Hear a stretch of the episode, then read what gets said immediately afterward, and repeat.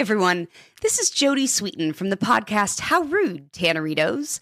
I've been needing a quick getaway with my family, and the 2024 Hyundai Santa Fe is the perfect vehicle to take us there. It has standard third row seating, so I'm able to pack my entire family, plus pets, in the car while also having enough room for our camping essentials.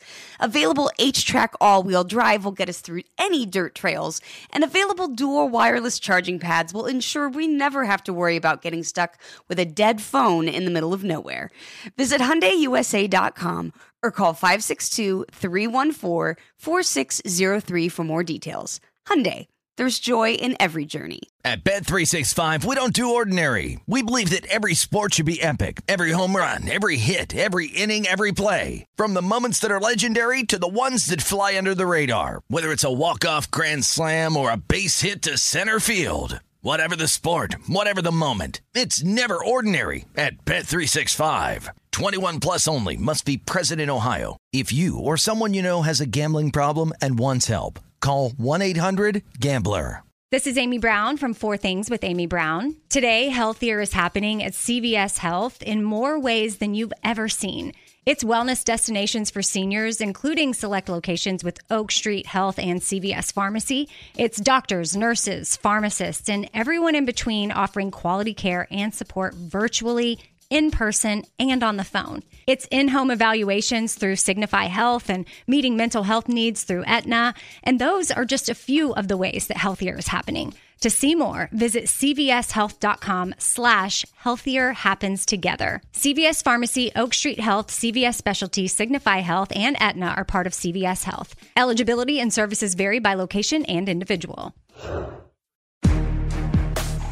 The Dream Team Tapes Season 2. Kobe, LeBron, and the Redeem Team is a production of Diversion Podcasts in association with iHeartRadio.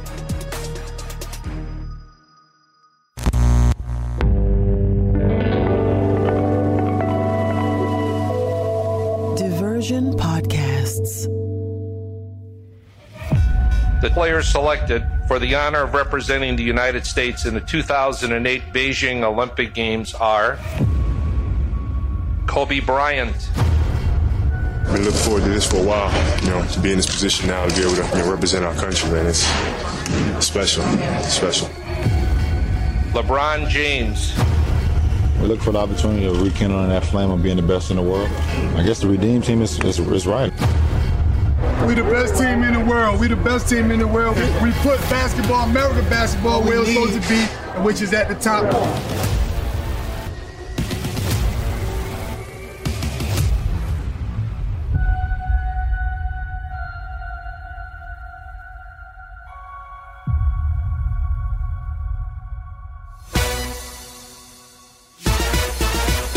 Welcome to the Kobe, LeBron, and the Redeem Team podcast. I'm J.A. Adande, and we're calling this episode Lucky Sevens. Since most of the action we'll be describing takes place in Las Vegas, luck be a lady tonight, etc., and all that, and all of the action takes place in 2007. The NBA All Star game was in Vegas that year, and so was Team USA's training camp and the FIBA Americas tournament. It's originally supposed to be in Venezuela. We'll, we'll get to the story behind that later. There were important breakthrough moments for Kobe Bryant and LeBron James individually in 2007, and then they came together that summer to play as teammates for the first time. But the story starts at All Star Weekend in February. And in season one of the Dream Team tapes, Jack McCallum told us about the lengths he would go to to avoid writing about All Star games. And Jack, you were willing to jump through the logistical hoops of gathering Michael Jordan, Magic Johnson, Charles Barkley, Patrick Ewing, and Karl Malone for a photo shoot for the Sports Illustrated famous cover photo shoot. You'd rather do all that than recap the 91 All Star game in Charlotte that year. Did you really despise covering All Star games that much? First of all, don't be giving away all my professional secrets, uh, J.A. That's, uh, that wasn't very nice. The thing I remember most about All Star weekends, to give you an idea what the game meant to me, was that one of my favorites was 1986, the first year they did the uh, three point shot contest. I mean, by then we had seen a lot of unbelievable dunks. I mean, you went back to the ABA dunks, you know, they were as spectacular as anything. But I remember that first shooting contest when Bird, you know, comes out and doesn't remove his uh, warm up jacket. The problem with it was, was that when you write for Sports Illustrated, you're always supposed to be looking at some angle. some sort of thing that would propel you forward. And with the All Star game, you couldn't really get that. And I'm talking about an era when some of the All Star games were pretty good. So it was just very hard to find an angle. The moment the the uh, the weekend was over, the game was over, you went back to the regular season, and it just seemed this kind of anomaly that was very difficult to write about. But I was there for every one uh, from tip off until the final, and was even reasonably non hungover when the tip off went off. Congratulations. Well, the, the, parties were always the best part of All Star Weekend, but I always felt the All Star weekends and even the All Star games could be viewed as a referendum on the state of the NBA if, if you really took a step back and looked at it that way. And in 2007, Kobe clearly approached it as a way to climb back to the top of the league and to regain his good standing in the public eye. So remember, after the 2003 sexual assault allegation, he'd lost endorsement deals with sponsors like McDonald's and Nutella. Now, Nike stuck with him the whole time, but they weren't exactly emphasizing him. Uh, they, they kept him on the roster, but he wasn't at the forefront. But at the 2007 All Star Weekend, Kobe's doing promotional events for the Sony PlayStation and the NBA 07 video game. And that was his first new sponsor since the case against him was dropped in 2004. And the NBA was embracing him as well formally. He was one of the past dunk contest winners that they brought back to serve as a judge for the dunk contest. So he was sitting there along with Michael Jordan and Dominique Wilkins.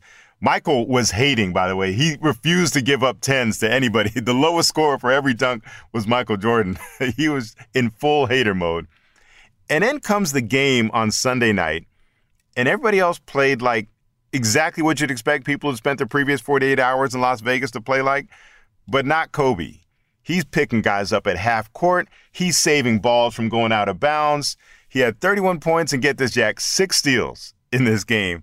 And Kobe's actually the all time steals leader in the All Star game. That tells you how seriously he takes it.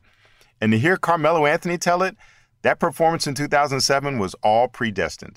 Even being there, you felt it. Like he would tell you, like, "Yo, I'm going for it tonight."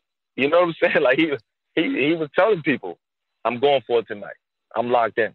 And for the people that know him and been around him in those environments, when he get that that aura, that you know, it's, it's almost like Bruce Leroy when you get the glow. Like when, when he get that, and you start looking in his eyes, and he start getting this look, you know what type of night it's going to be.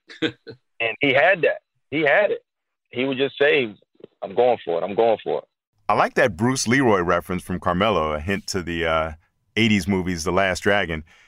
And since Carmelo was Kobe's teammate on the Western Conference squad back when they still divided All Star teams by conference, he had a warning beforehand.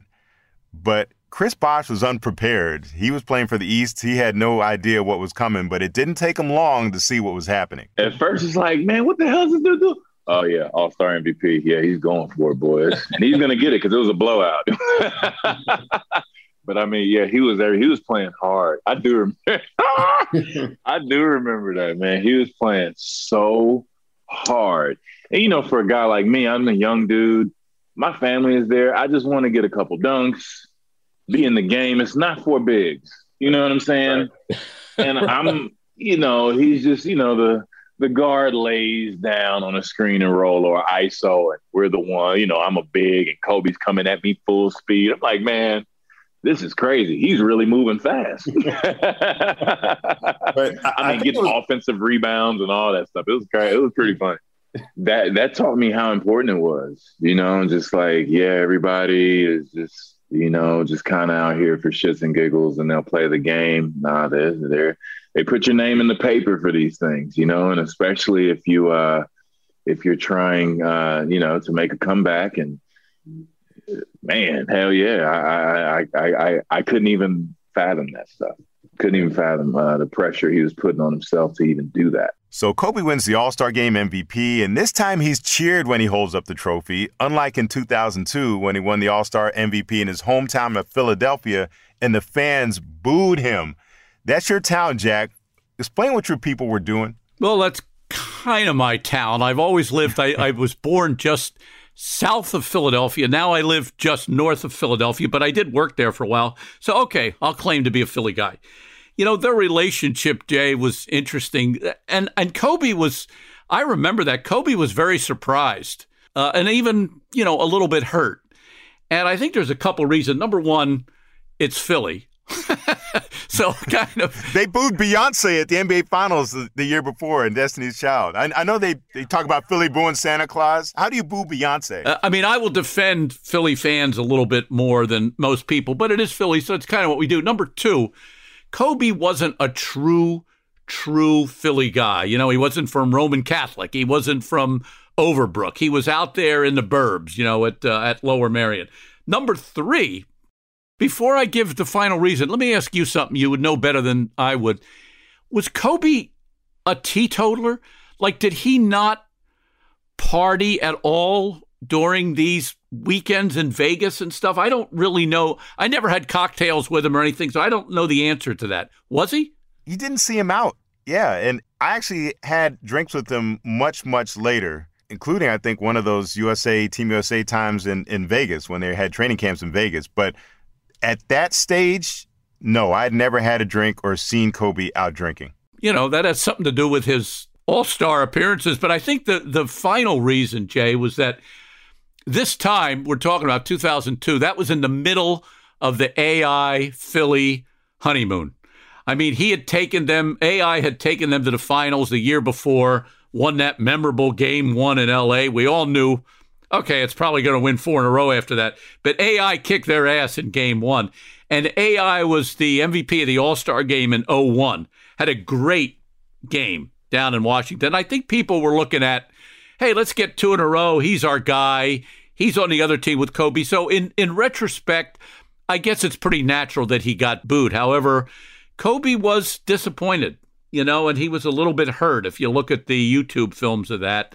And uh, he went out and showed, I'll show you how I play when I'm hurt, and went out there and, as he usually did, you know, took no prisoners. Kobe did still have love from the fans on the West Coast, and Vegas is kind of like Lakers' secondary market. Remember, they used to play regular season games up there, and they, they still play preseason games there. And Vegas fans love Kobe. But talking to the players after that All Star game in 07, I just remember they didn't seem particularly close to him. I talked to Iverson, Ray Allen. They they just didn't know him that well still. And they were okay, good for him. He won the MVP. He wanted it that bad. If he wants it, he can have it. The attitude was more like they they had to respect him. It was a grudging respect. It wasn't love, but there was grudging respect for Kobe.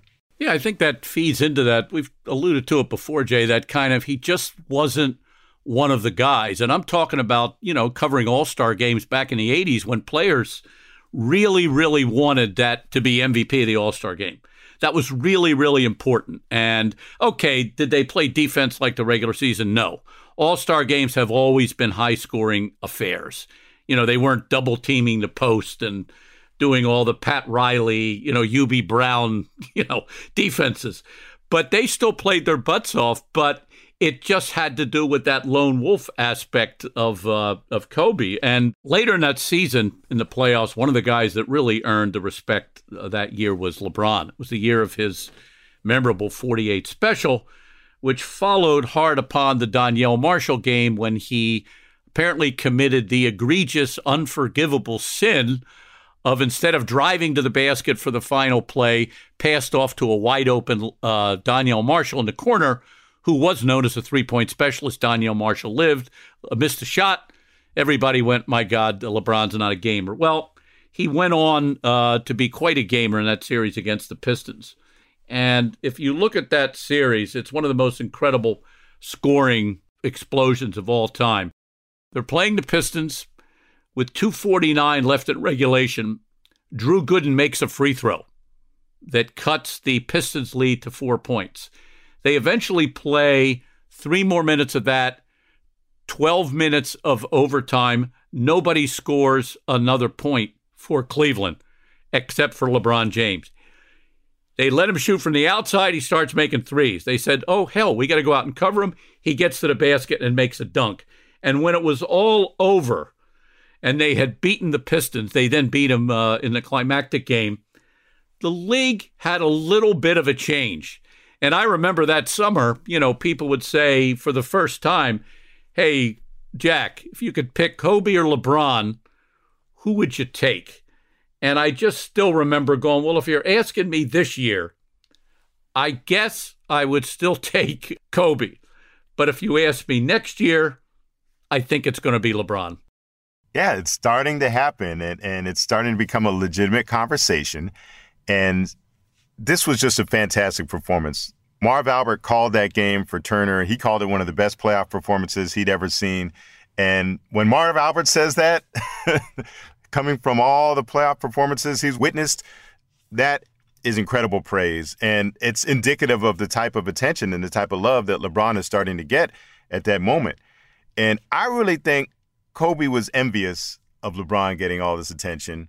And it's no coincidence, in my mind, that in the middle of these playoffs, in the middle of that series, Kobe goes on Stephen A. Smith's radio show and says he wants to be traded.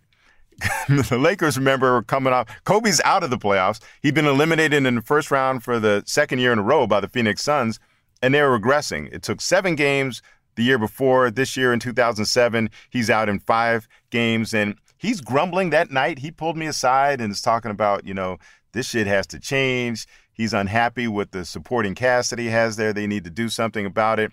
And it's just lingering and festering in him. And then here's LeBron getting all this attention, and it just spills out on all these radio interviews that he's doing that summer and, and that spring. So Kobe wants to be traded, and that all leads to a big meeting that offseason that Phil Jackson described to us. He was like, um, I don't know if we can go forward without making some, you know, dramatic changes. And he said, uh, I'm going to have to do it. So he picked up the ball and he met with Dr. Buss in Barcelona. And then he came back to California. So I was kind of there as the mediator. There was uh, Dr. Buss and there was uh, Jimmy Buss and uh, Mitch Kupchak. And on the other side was uh, Rob Pelinka and Kobe. And I could sit in between and, and uh, kind of moderate whatever I could talk about as, you know, the effectiveness. And eventually, Kobe came out down to reasoning and going forward, even though it was very difficult. I think we we uh, actually got down to even having some names that were on the board. And Dr. Buss said uh, something to the effect: "If I had a five carat ring, and or diamond, he didn't say ring, a diamond." And someone suggested that I break it up and make one carat diamonds out of the five carat diamonds. That wouldn't be smart, would it? Something to that effect. He said the five carat diamond is much more valuable than five one carat diamonds. And that's how I feel about you, Kobe. And with that jewelry analogy, Kobe was destined to remain a Laker. It took a little while, but eventually, not only did he stay, he winds up winning the MVP the next season. But it's pretty amazing to think that all this dissension and turmoil with the Lakers is playing out that same summer that the USA basketball team is training and playing to qualify for the Olympics. Yeah, Kobe always seemed to be one of those guys that that uh, ascribed to the theory that creative tension was best. You know that you couldn't, if things were too calm, uh, you know, it just didn't work. But one thing he didn't have to worry about was the the roster with uh, USA Basketball that they had compiled. I mean, beside the you know Carmelo, uh, Kobe himself being on it, LeBron, Jay Kidd, uh, uh, you know they had some other Deron Williams. They had some other guys that summer. One of the main ones being Chauncey Billups, and I, I was always a fan of Chauncey's game. I just thought Chauncey, you know, really walked that line. He was kind of a combo guard at the same time, he was kind of a combo style guy. He was sort of a, you know, an urban player. You could see him in Rucker Park, but you could also see him, you know, dribbling the ball and taking the time and doing kind of a Magic Johnson, let's calm down and everything. And he was on that team. And he's one of the guys whose uh, games I really respected. And, and here's what Deron Williams, who was at the time kind of a younger player, Here's what he thought the first time he saw that team assembled. When we got together and I like looked at, I was looking at like the lineup, and I was just like, man, this is uh, it's a pretty good team. like I, I, don't see anybody beating us. Honestly, I, that's that was my my first thing. just I didn't see anybody beating us. How do you then fight off the overconfidence? Right, that that could be a dangerous attitude to to come into the Olympics 100, with. So. Hundred percent. I don't think while I while I felt like I didn't see anybody beating us. That didn't it wasn't it wasn't cockiness. It wasn't. It was kind of cockiness, I think, but but it was you know it was just at the same time we just we had a goal. Uh, when you put that much talent in the room with that, you know, with some of the hardest workers in the game, uh, with some of the best leaders in the game, with one of the best coaches that's ever coached the game, and the coaching staff was an unbelievable coaching staff behind Coach K because it wasn't just Coach K. I mean, we had we had a, a, great coaching staff, and so all those things together, great leadership from the top from Jerry Colangelo. You know, I just didn't see us losing. Now, keep in mind they had lost to Greece in the World Championships the year before, and LeBron, Carmelo, and Dwight Howard were the key players from that 06 team who were back in 07. Chris Bosh and Dwyane Wade were on the 06 team, and they're in Vegas in the summer of 07, but they're injured, so they're not on the active roster. But Bosh was there, and he told us the most noticeable difference was having Kobe on the court. Yeah, I mean, um, Kobe is playing. Kobe is here. You know, it's and you know you have to even though you play against him, he he has an aura. So when you know he walked in the room, you're you know everything stops. I didn't play in 07. I was there, but I didn't play. I had plantar fasciitis, which made me a little nervous uh, as far as making the team. But I didn't get those those experiences in the game with Kobe at that point. But just being a spectator and watching him and Jason Kidd, I'd be on the bench and in practice, you know, Jason Kidd throws a pass to Kobe and he goes right by his face because he didn't know he was open. So they had that chemistry that they were working out, getting used to each other. And I mean, Kobe, he was um, he was always a serious person. You know, he was always very, very uh, meticulous about basketball. So anytime he's playing basketball, serious, like every single time. So that definitely um, changed the narrative a bit. And we we were unsuccessful in the last one. So it's not panic or anything like that, but it's definitely like, yo, we gotta we gotta get better. You know, we have to do better. You're listening to Kobe, LeBron, and the Redeem Team. We'll be back in a minute. At Bet365, we don't do ordinary. We believe that every sport should be epic. Every home run, every hit, every inning, every play. From the moments that are legendary to the ones that fly under the radar. Whether it's a walk-off grand slam or a base hit to center field. Whatever the sport, whatever the moment. It's never ordinary at Bet365. 21 plus only must be present in Ohio. If you or someone you know has a gambling problem and wants help, call 1-800-GAMBLER. This is Colin Cowherd from The Herd with Colin Cowherd. Angie's List is now Angie, the nation's largest home service marketplace. They're here to help homeowners get all their jobs done well. Angie has helped over 150 million homeowners care for their homes. Whatever your home project, big, small, indoor, outdoor, come to Angie to connect with and hire skilled pros to get the job done well. Listen, I've got a couple of things in a bathroom in my house. Got to get it fixed. I don't have time and I'm not good at it. Angie is. In just a few taps, in the Angie app or clicks on the site. You can have Angie tackle your home service project start to finish. With over 200,000 pros in their network, Angie makes it easy to research, compare, and hire pros to ensure a job done well. With 29 years of experience combined with new digital tools to simplify the process, Angie makes completing home projects really easy. Renters, you can use Angie too for moving, installations, or cleaning. Angie can even help with extremely specific projects. Just tell them what you need and Angie will find the right solution for you. Get started at Angie.com. That's A-N-G-I dot com or download the app today. Spring is a time of renewal, so why not refresh your home with a little help from Blinds.com? We make getting custom window treatments a minor project with major impact. Choose from premium blinds, shades, and shutters. We even have options for your patio, too. Blinds.com invented a better way to shop for custom window treatments. There's no pushy salespeople in your home or inflated showroom prices. Our design experts can help you find the perfect window treatments on your schedule. We'll even send free samples directly to you. Plus, we can handle the measuring and installation for you. Unlimited window treatments installed for just one low cost. And with Blinds.com, you'll always get transparent pricing, no hidden fees. Our free shipping and 100% satisfaction guarantee can put the spring back into your step and into your home, too. Shop Blinds.com right now and save up to 45%. Up to 45% off for a limited time at Blinds.com. Blinds.com. Rules and restrictions may apply. I always wondered what it was like for those, you know, a guy like Jim Boeheim by that time had been around the game for uh, 50 years and he was one of the assistants. And I always wondered what it was like for those guys that have complete command over their team. You know, that their their rule is uh, is absolute. And then they come in and and meet up with a guy like Kobe and LeBron who are basically the bosses, you know, of their own team.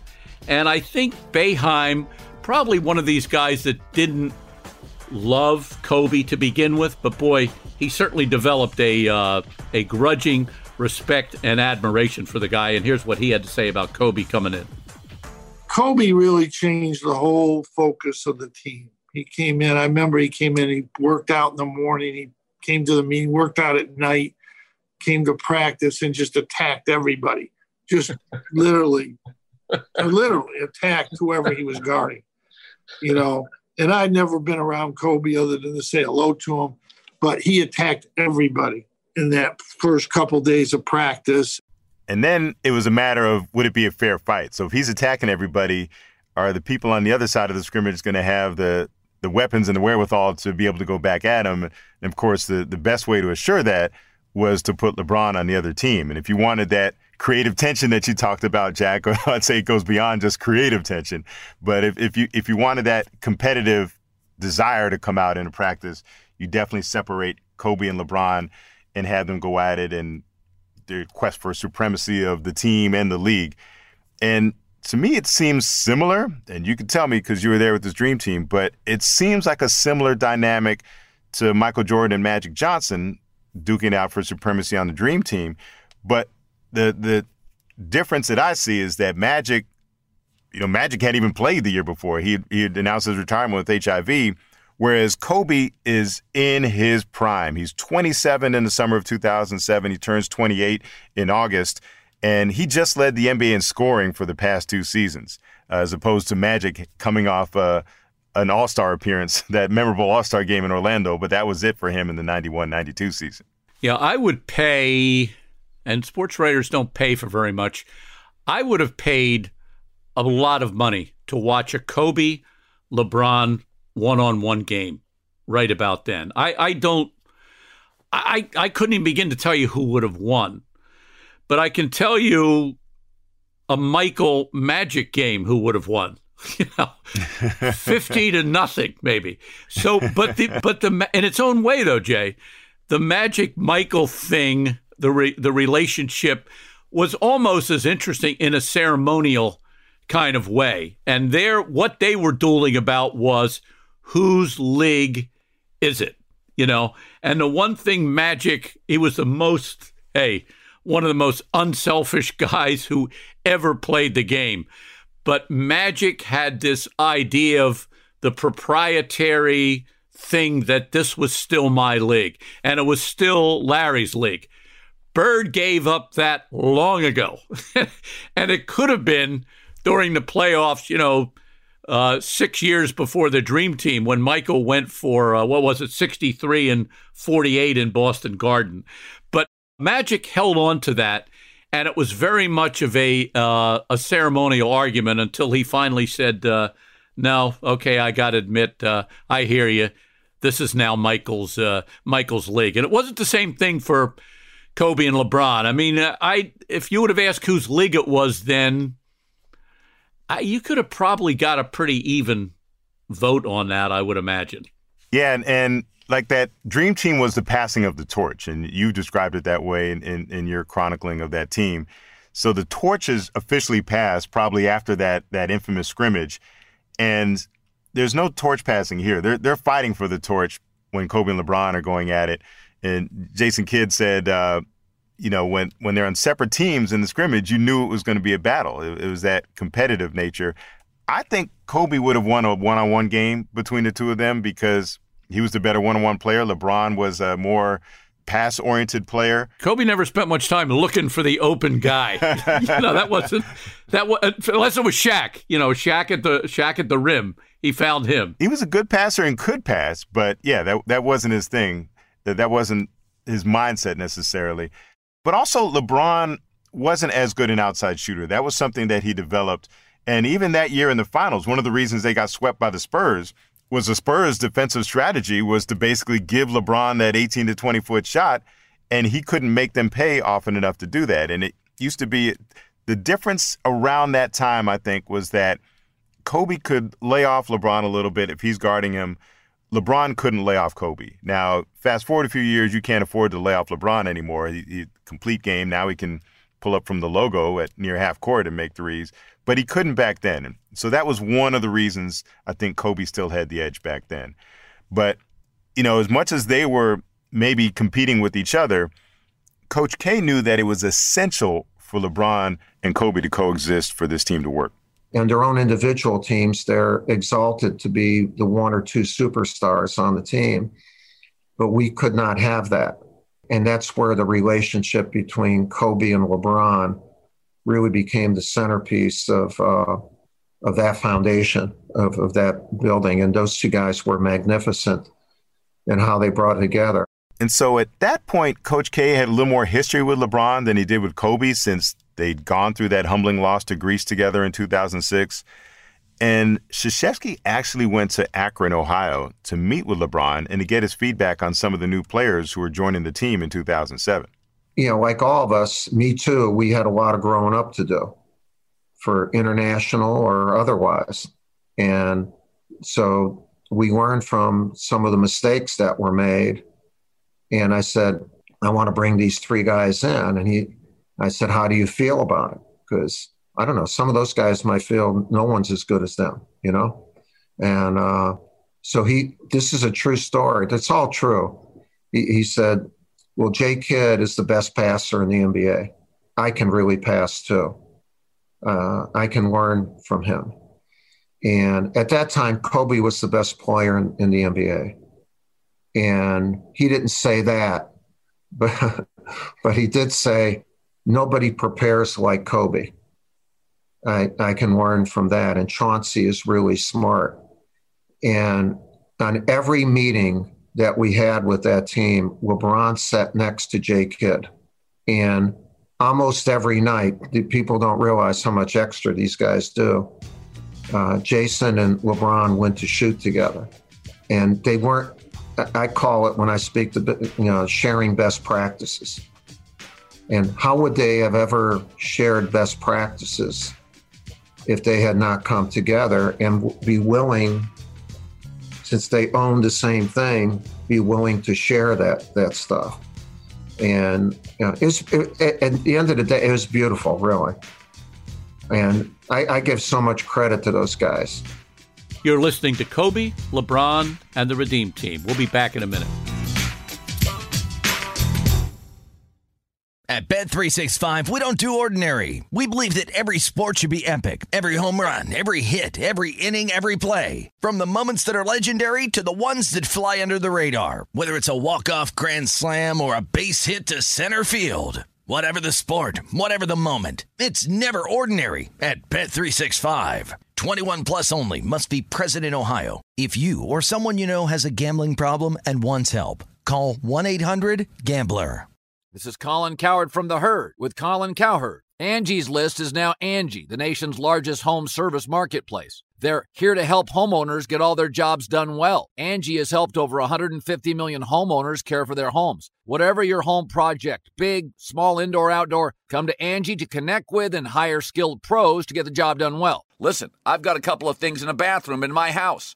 Got to get it fixed. I don't have time and I'm not good at it. Angie is. In just a few taps, in the Angie app or clicks on the site. You can have Angie tackle your home service project start to finish. With over 200,000 pros in their network, Angie makes it easy to research, compare, and hire pros to ensure a job done well. With 29 years of experience combined with new digital tools to simplify the process, Angie makes completing home projects really easy. Renters, you can use Angie too for moving, installations, or cleaning. Angie can even help with extremely specific projects. Just tell them what you need, and Angie will find the right solution for you. Get started at Angie.com. That's A N G I.com or download the app today. Tired of restless nights? Meet Leesa, the sleep experts.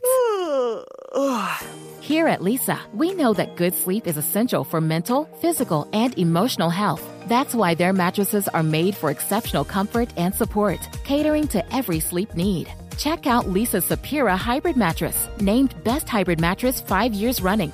Sleep hot? The Chill collection is built with cool to the touch top fabric and layers of high density comfort foams, all intended to remove excess body heat while maximizing comfort. With Leesa, getting a new mattress has never been easier. Delivery is free, and you have 100 nights to try out your mattress in the comfort of your home. Don't spend another night dreaming of better sleep. For a limited time, save up to $700 off select mattresses plus two free pillows. Go to leesa.com forward slash iHeart for an additional $50 off mattresses and select goods. That's L E E S A dot com forward slash iHeart. Exclusions apply. See leesa.com for more details. Now, Jason Kidd and LeBron, uh, who are sort of the, the two sides of uh, you know the veteran leader and the kind of coming leader. They got very close, and so close that Jason even became intimately familiar with LeBron's preferred alcoholic beverage, which I would not have guessed, but here it is. Well, um, understanding I had to get used to drinking strawberry daiquiris with LeBron. That was number one. Um, I think we set a record in Vegas of drinking strawberry daiquiris. But it wasn't all about drinks by the pool at the uh, the Wynn Hotel. Kidd delivered an important message at the outset of that summer season. I was soft spoken, um, but I thought, you know, starting the meeting off by saying, "Can we be on time?" You know, because we don't want to sit here and wait for someone, because that will start to chip away at the foundation of the team. We'll start to click we'll start to say negative things about one another, and, and all of a sudden it falls apart. So um, I always thought if a team, an all-star team, could come together and be on time, I thought one that's respectful to the coaches and also to each other, and, and sometimes that's overlooked. And uh, that's kind of how I wanted to start the meeting. Again, I didn't yell it out. Um, I knew my place, but I thought if we could start on time, that would help Coach K and that also would help with the team. So it feels like Kidd was the camp counselor that summer, but it was really important that rather than Kobe or LeBron fighting over the leadership role, Kidd could sort of step in as the third party and take on that position. Well, I think uh, one trust.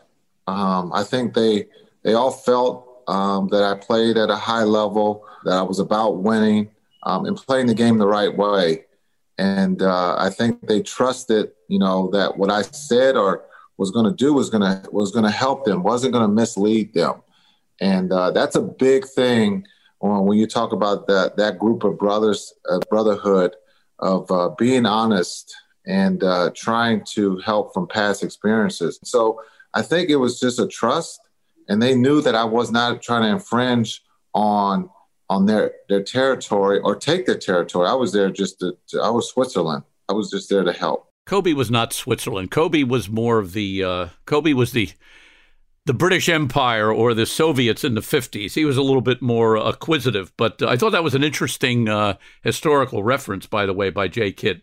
And uh, Coach K could tell the players were still eyeing Kobe, still looking at him kind of warily, wanted to know what he was willing to give up for the sake of the team. And he got a preview of that even before they started practicing two days before we started the meeting, you know, for that team, we were in Vegas as a staff and we uh, were planning, and all of a sudden, a knock on the door, and it's Kobe. He's there two days early. And again, I'm not embellishing this at all. He said, Coach, uh, I'd like to talk to you for a little bit. So I, we went to another place, and he said, I, I need for you to do me a favor. And I said, Of course. What's the favor? He said, I want to guard the best perimeter player of every team that we play. And then he paused, and you know his eyes, right? He and Jordan, no one really has had those eyes, those two guys. Maybe Bird a little bit, you know, but those two guys. And he leans forward and he says, And I promise you, I'll destroy him. When I speak, I, I, embellish. I said I pulled out a contract right there, and but uh, so fast forward, the meeting he talks about uh, rebounding and defense. Right, the first practice, the first practice, he does not take a shot. He did not take one shot. Afterwards, I brought him. I said, "Hey, you know this destroy thing. He, I've seen you get multiple 50 point games this year. He said, You know what I was doing? I said, Yeah, but please shoot. So we would we would kid one another that I was the only coach ever that had to plead for him to shoot. And but that set the stage. Another interesting thing from the first practice, we're doing a fast break drill and we're throwing the damn thing all over the place. Jason is got more turnovers in that game than he has in half the season in the NBA. And we come together, and I, and and uh, Jason says to the team, I, "I'll I'll tone it down." And Carmelo and LeBron and Kobe, they say to him, "Don't tone it down. We've never played with you. You know, we'll get your passes. You see things. We've adjusted our game to people who don't see what you do." Don't stop seeing what it, it, was an unbelievable right?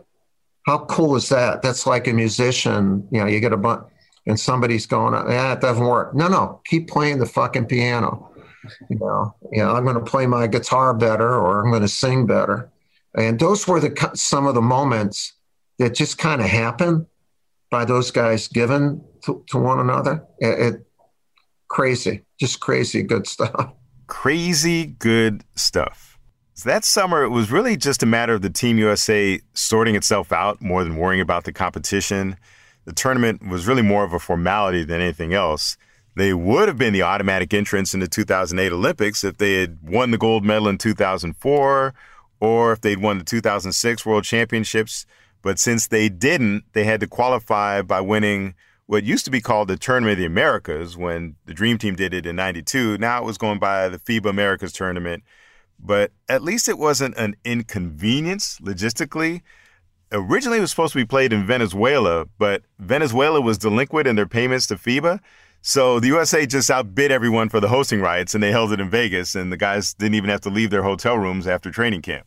That's right. A similar thing, Jay, had happened back in 92. That now, as you mentioned, the Dream Team had to qualify because we had only won the bronze in, in uh, 88 you you actually had to explain what Olympic qualifying was to a, lot of the guys. That's something not the United States did. Anyway, that tournament was also supposed to be in South America, but uh, David Stern said, uh, "No, no, we're not sending." Uh, Mike, Michael's not packing his bags uh, right after the finals, and I think the NBA gave him five million dollars or something and moved it to Portland. And I'm not going to talk about it, but in retrospect, that was the greatest week uh, with the Dream Team. It was it was a little bit more intimate. You know, it wasn't the Olympic uh, restrictions. Could still hang out with the guys. I've said this before. The most supreme moment of covering those guys was the first time the Dream Team ran out together. And that happened at that Tournament of the Americas in Portland in 92. Naturally, it was uh, Magic and Larry came out first. And as soon as they came out, Cuba, the opponent, stopped practicing and started reached for their cameras and began taking uh, pictures.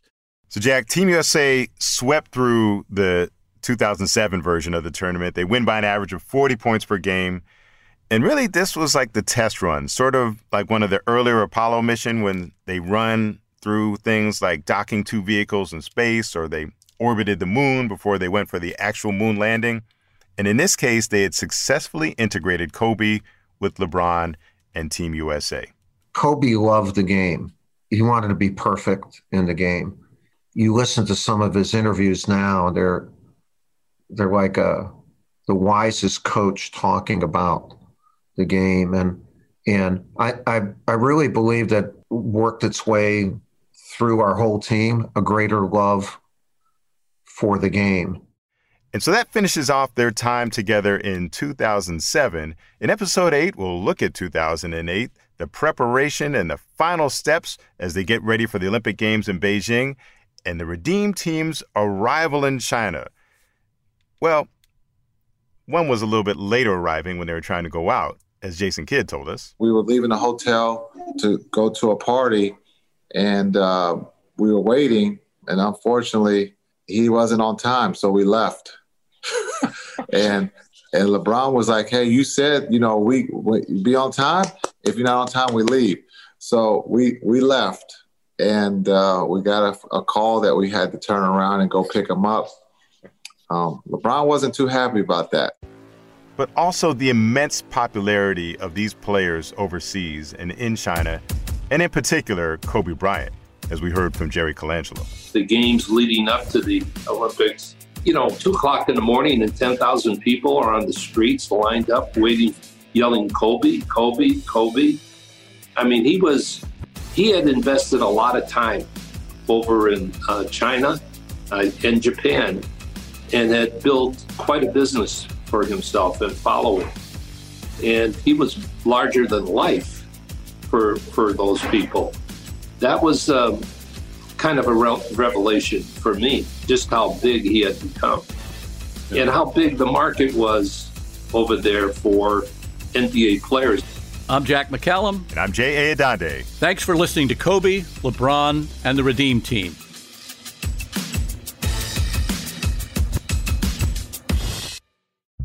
The Dream Team Tapes Season 2 Kobe, LeBron, and the Redeem Team is a production of Diversion Podcasts in association with iHeartRadio.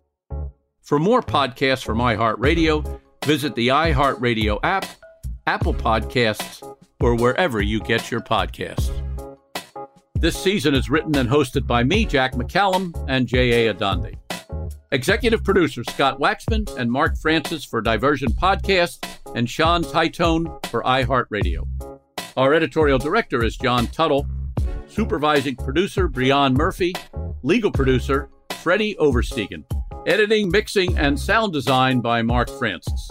Verna Fields is our technical producer, and our director of marketing and business development is Jacob Bronstein.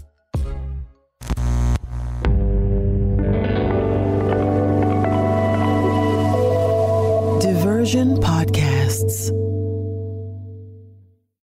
At Bet365, we don't do ordinary. We believe that every sport should be epic. Every home run, every hit, every inning, every play. From the moments that are legendary to the ones that fly under the radar. See for yourself when you sign up today and get $150 in bonus bets when you bet just $5. Whatever the sport, whatever the moment, it's never ordinary at Bet365. 21 plus only must be present in Ohio. If you or someone you know has a gambling problem and wants help, call 1-800-GAMBLER. Terms and conditions apply.